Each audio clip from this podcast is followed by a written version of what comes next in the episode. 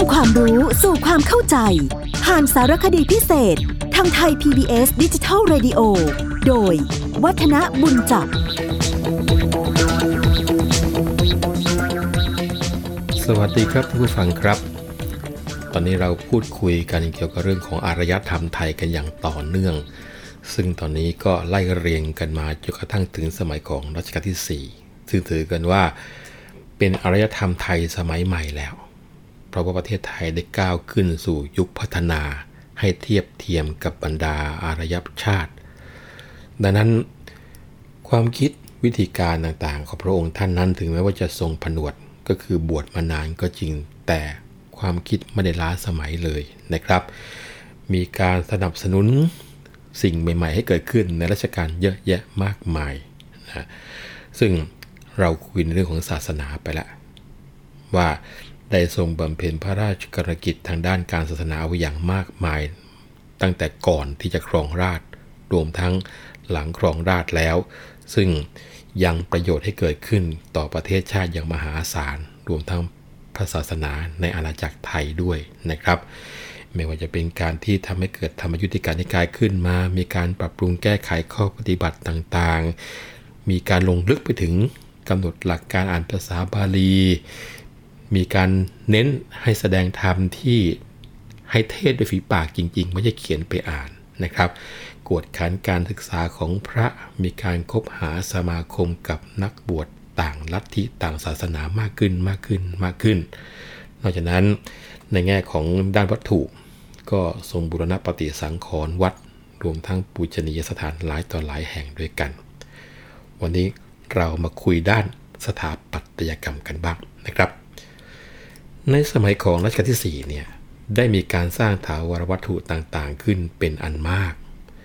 สิ่งก่อสร้างเหล่านี้ก็มีทั้งส่วนที่เป็นของราชการบ้านเมือง แล้วก็ส่วนข้างฝ่ายของการพระศาสนาคงจะต้องบอกว่าฝีมือการสร้างเนี่ยนับว่ามีความประณีตงดงามมากนะครับ แล้วก็สถาปัตยกรรมในสมัยของรัชกาลที่4เนี่ยมีรูปแบบของสถาปัตยกรรมของตะวันตกเด่นๆ อาจจะเห็นที่พระราชวังสารานรมนะซึ่งก็อยู่ใกล้ๆกับคลองคูเมือง ข้างๆ พระบรมมหาราชวัง มีพระราชวังนันทอุทยานนะพระนครคีรีหรือเขาวังที่เพชรบุรีนะส่วนสถาปัตยกรรมแบบไทยที่สร้างขึ้นมาในสมัยนี้ก็มีนะครับ ที่รู้จักกันดีก็คือปราสาทประเทศบิดรแล้วก็พระที่นั่งอาพรพิโมก ที่อยู่ในพระบรมหาราชวัง ซึ่งเราคงจะเห็นในการพระราชพิธีหลายต่อหลายครั้งมาแล้วนะครับ ด้านเกี่ยวกับสถูปเจดีย์นะที่เด่นใหญ่จนกระทั่งเป็นที่รู้จักกันก็คือที่พระปฐมเจดีย์ที่จังหวัดนครปฐมแล้วก็มหาเจดีย์ประจำรัชกาลที่ 4 ในวัดโพหรือวัดประเชตุพนวิมลมังคารารามนะครับ ในส่วนของงานจิตรกรรมก็คงจะต้องบอกว่า ภาพเขียนที่ถือว่าเป็นฝีมือเด่นในสมัยนี้ก็คือภาพเขียนฝาผนังในวัดบวรนิเวศ ในพระอุโบสถเลยนะครับ แล้วก็มีภาพเขียนจิตรกรรมที่หอราชกรมานุสร์ซึ่งอยู่หลังพระอุโบสถ แล้วก็พระวิหารของวัดพระศรีรัตนศาสดาราม วัดพระแก้ว รวมทั้งที่พระอุโบสถของวัดราชประดิษฐ์ ภาพเขียนชิ้นเอกๆอย่างที่ว่ามาเนี่ย เป็นฝีมือของพระภิกษุที่รู้จักกันดีในนามของครัวอินโคง แห่งสำนักวัดราชบุรณะ ซึ่งถือกันว่าเป็นจิตรกรเอกในยุคนั้น แล้วก็เป็นคนแรกของเมืองไทยนะครับที่ริเริ่มเขียนภาพแบบฝรั่งขึ้น ก็คือเป็นภาพมีมิติ มีแสงเงาเพราะสมัยก่อนเนี่ยนะครับเวลาวาดนี่เราจะไม่เห็นมีการวาดภาพใกล้ภาพไกล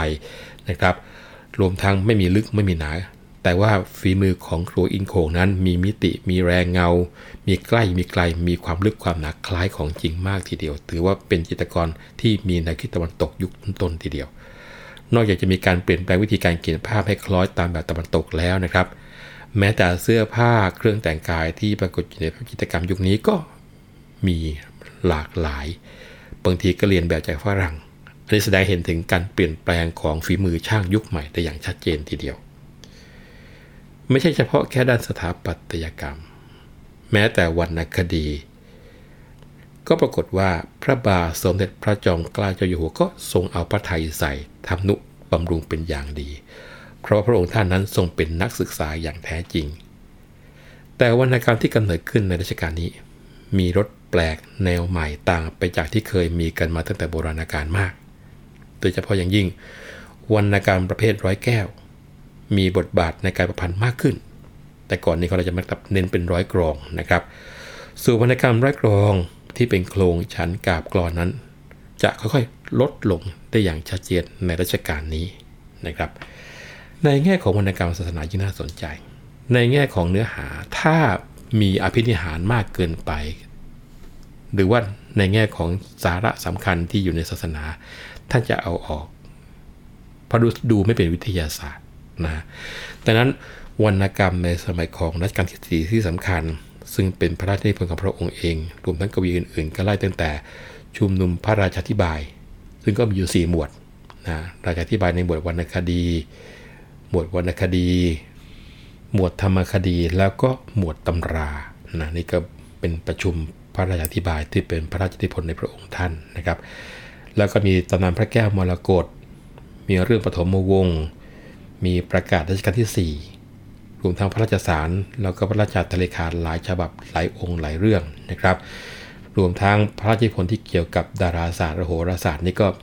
ถือว่าเป็นต้นแบบให้คนศึกษาต่อเนื่อง ที่เป็นพระราชนิพนธ์บาลีก็มีเช่น พงศวดารรัตนโกสินทร์โดยสังเขปเสด็จประพาสเมืองเหนือ สมณสารไปยังต่างประเทศนะอันนี้เป็นงานพระราชนิพนธ์นะครับ แล้วก็ยังมีพระราชนิพนธ์บทกลอนสำคัญสำคัญได้แก่ร่ายยาวมหาชาติมี 6 กันนะสักกบับวรรณประเวศมหาพลจุลพลชกษัตริย์ แล้วก็บทละครเรื่องรามเกียรติ์ตอนพระรามเดือนดง รวมทั้งโครงพระราชทานพรนะส่วนกวีร่วมรัชสมัยของพระองค์ ก็ถือกันว่ามีงานโดดเด่นเหมือนกัน ไล่ตั้งแต่หม่อมราโชไทย มีนามเดิมว่าหม่อมราชวงศ์กระต่ายอิสรางกูลนะก็ได้แต่งหนังสือสำคัญสำคัญเอาไว้ เช่นจดหมายเหตุ เรื่องราชทูตไทยไปเมืองลอนดอน แล้วก็แต่งนิราชลอนดอนเป็นร้อยกรองด้วย นอกจากนี้ก็มีกวีอื่นๆ เช่นพญาอิสรานุภาพนะพญาอิสรานุภาพนี่เดิมชื่อว่าอ้นนะแล้วก็มีหลวงจักรปาณีที่มีนามเดิมว่าเลิกนะได้ถือเป็นกวีเด่นๆร่วมสมัยของพระองค์ท่านนะอันนี้ขอประมวลสั้นๆ เกี่ยวกับ อารยธรรมด้านต่างๆ ในรัชกาลที่ 4 ถัดไปนี่เป็นอารยธรรมใหญ่ ก็คือสมัยรัชกาลที่5นะคงจะต้องบอกว่าในสมัยรัชกาลที่5เนี่ยได้มีการปฏิรูปการปกครองแผ่นดิน ทั้งการบริหารราชการส่วนกลาง แล้วก็ส่วนภูมิภาคตามแบบตะวันตก มีการแบ่งราชการออกเป็นกระทรวงทบวงกรม ทางด้านสังคมมีการเลิกทาสเลิกระบบไพร่ มีการปฏิรูปการศึกษา รวมทั้งปรับปรุงหรือเกี่ยวกับเรื่องของสาธารณูปโภค มีการปรับปรุงประเพณีและวัฒนธรรม โปรดให้เจ้านายข้าราชการไทยเนี่ยยืนเฝ้าแล้วก็ถวายคำนับตามประเพณีฝรั่ง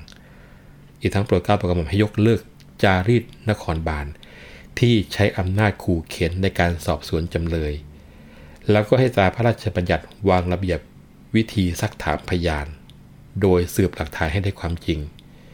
มีการแก้ไขประเพณีการสืบสันตติวงศ์เมื่อพุทธศักราช 2429 มีการเลิกตำแหน่งวังหน้า แล้วก็โปรดเกล้าให้แต่งตั้งสยามมกุฎราชกุมารขึ้นมาแทนตำแหน่งวังหน้า ก็คือพระราชโอรสของพระองค์ เป็นทายาท แล้วก็มีการปรับปรุงประเพณีการแต่งกาย การไว้ผมของคนไทย ให้ไว้ผมแบบฝรั่งนะมีการใส่เสื้อราชประแตนราชแพทเทิร์นนะหญิงก็เริ่มไว้ผมยาวตัดเป็นดอกกระทุ่ม แล้วก็ให้ราชการทหารแต่งเครื่องแบบนุ่งกางเกงแบบยุโรป ยกเลิกการโกนผมไว้ทุกนะเมื่อกษัตริย์สวรรคตได้แต่ก่อนจะไว้ทุกกัน โดยการโกนหัวเลยนะครับ แล้วก็โปรดให้มีการจัดการศาลของไทยใหม่ มีการปฏิรูปกฎหมายแบบอย่างของตะวันตกอย่างชัดเจนนะครับ ดังนั้น อารยธรรมสำคัญในสมัยของพระองค์ท่านจึงหลากหลายนะลองไล่ตั้งแต่ด้านศาสนาก่อนก็แล้วกัน ในด้านการศาสนานั้นนะในหลวงรัชกาลที่ 5 ได้ทรงโปรดให้มีการสร้างวัดบูรณาวัด แล้วก็ปฏิสังขรณ์วัด ที่สำคัญสำคัญที่โปรดให้สร้างขึ้น ก็คือวัดเบญจมบพิตรวัดราชบพิตรวัดเทพศิรินทราวาสวัดราชาธิวาสวัดนิเวศธรรมประวัติ วัดอัสดังคณิมิตเนี่ยนะครับพอที่จะยกเป็นตัวอย่างได้ แล้วก็วัดที่สมบูรณปฏิสังขรณ์ได้ยิ่งเยอะใหญ่เลยนะครับตั้งแต่วัดพระศรีรัตนศาสดารามในวังนั่นนะครับ วัดพระแก้วนะแล้วก็มีวัดมหาธาตุยุวราชรังสฤษวัดมกุฎกษัตริยาราม วัดพระพุทธบาทที่สระบุรี วัดสุวรรณดารารามที่อยุธยา ที่วัดพระปฐมเจดีย์นครปฐมซึ่งรัชกาลที่4ได้ทรงสร้างค้างไว้และมาเสด็จเรียบร้อยสมบูรณ์ในสมัยของรัชกาลที่ 5 รวมทั้งทรงชำระแล้วก็พิมพ์พระไตรปิฎกทั้งมีการตราพระมหาธาตุวิทยาลัยด้วยนะครับ ทางภาคของสถาปัตยกรรม คงจะต้องบอกว่าสถาปัตยกรรมในสมัยของรัชกาลที่ 5 เนี่ย ทั้งในส่วนของราชการบ้านเมือง และส่วนของฝ่ายการศาสนา มีทั้งที่รับอิทธิพลการก่อสร้างแบบตะวันตกมา และบางส่วนก็มีการฟื้นฟูศิลปะของช่างไทยด้วย แต่เมื่อกล่าวโดยทั่วไปแล้วจะต้องบอกว่า อิทธิพลการก่อสร้างแบบตะวันตกนั้น ได้เข้ามามีบทบาทมากยิ่งขึ้นกว่าแต่ก่อนมาก เด่นๆที่เป็นงานสถาปัตยกรรมสำคัญที่สร้างขึ้นในสมัยนี้ ที่ก่อสร้างตามแบบตะวันตกก็ไล่ตั้งแต่พระราชวังดุสิตพระที่นั่งอนันตสมาคม แล้วก็ศาลาว่าการกระทรวงกลาโหม แล้วก็อิสารพัดที่ด้วยกันนะครับ และถ้าเป็นแง่ของสถาปัตยกรรมทางพุทธศาสนาที่สำคัญสำคัญ ก็ตั้งแต่วัดนิเวศธรรมประวัตินะแล้วก็ที่เป็นเรียกว่าศิลปะไทยใช้เทคนิค หรือแง่ของวัตถุดิบผสมเข้ามาก็มีวัดเบญจมบพิตรวัดราชบพิตรแล้วก็วัดเทพศิรินทราวาสนะในกลุ่มของปฏิมากรรม คงจะต้องบอกว่าปฏิมากรรมที่นับว่าเป็นชิ้นเอกในสมัยของรัชกาลที่ 5 คงจะไม่พ้นพระพุทธชินราชจำลองนะครับ ซึ่งเป็นประธานในอุโบสถวัดเบญจมบพิตรแล้วก็มีพระพุทธอังคีรถซึ่งประดิษฐานอยู่ในพระอุโบสถวัดราชบพิตรมีพระสัมพุทธพันนีซึ่งประดิษฐานอยู่ที่วัดราชาธิวาสและที่เป็นชิ้นโดดเด่นทุกคนเห็นประจักษ์กันจนกระทั่งเรียกติดปากก็คือ พระบรมรูปทรงมาตรงพารานพระราชวังดุสิตนะในแง่ของวรรณกรรมนะคงจะต้องบอกว่าวรรณกรรมในสมัยของรัชกาลที่5นั้น ได้เจริญก้าวหน้า มีวิวัฒนาการออกไปอย่างยิ่งขึ้นกว่าเดิมเยอะนะครับ ในด้านการประพันธ์ก็มีการแต่งเป็นร้อยแก้ว แล้วก็มีเรื่องแปลกๆแต่งขึ้นมาก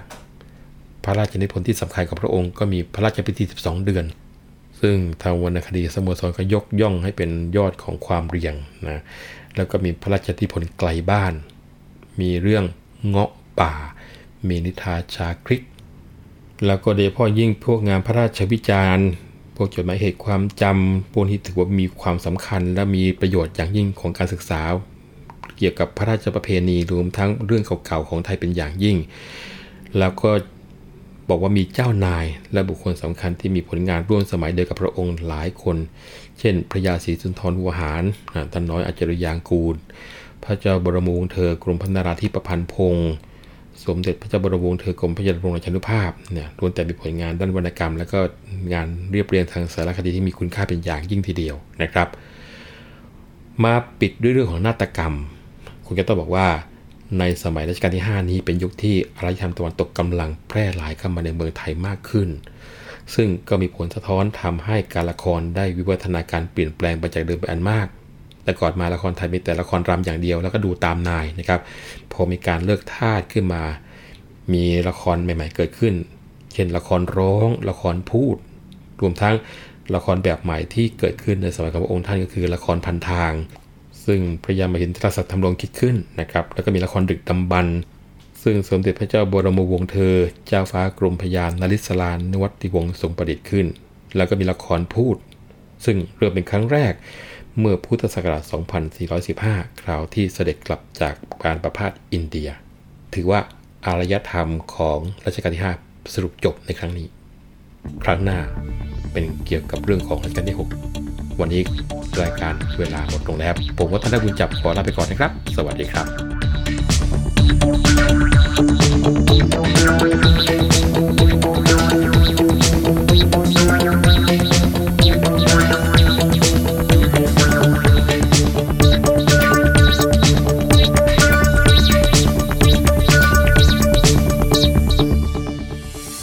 ตามรับฟังรายการย้อนหลังได้ที่เว็บไซต์และแอปพลิเคชันไทย PBS Radio ไทย PBS ดิจิทัล Radio วิทยุข่าวสารสาระ เพื่อสาธารณะและสังคม